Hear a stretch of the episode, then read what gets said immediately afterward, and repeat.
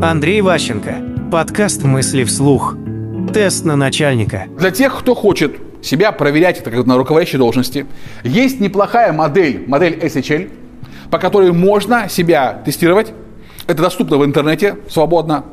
И можно вот проверить себя на начальника. Одна из самых популярных моделей с точки зрения там, вот, российского такого навыка. Большинство HR русских ее знают. И если вы будете говорить с HR на вот таком языке, претендуя на вакансию начальника, шансов у вас будет гораздо больше. То есть, когда вы не просто себя пришли показывать, что вы охрененный, а вы это делаете в рамках модели, используя термины и слова этой модели. Если в вашем резюме или в вашем описании есть все эти пункты по этой модели, шансов больше. То есть, потому что вас опознают быстрее, там есть цифровые показатели, и у вас формируется не просто резюме, а у вас формируется социальное доказательство в цифрах. Оно, ему вызывает больше доверия. И поэтому удобно, когда вы какие-то показатели привели. Там, не знаю, вот, допустим, типа у вас IQ 170. Важно не IQ, а именно цифра 170.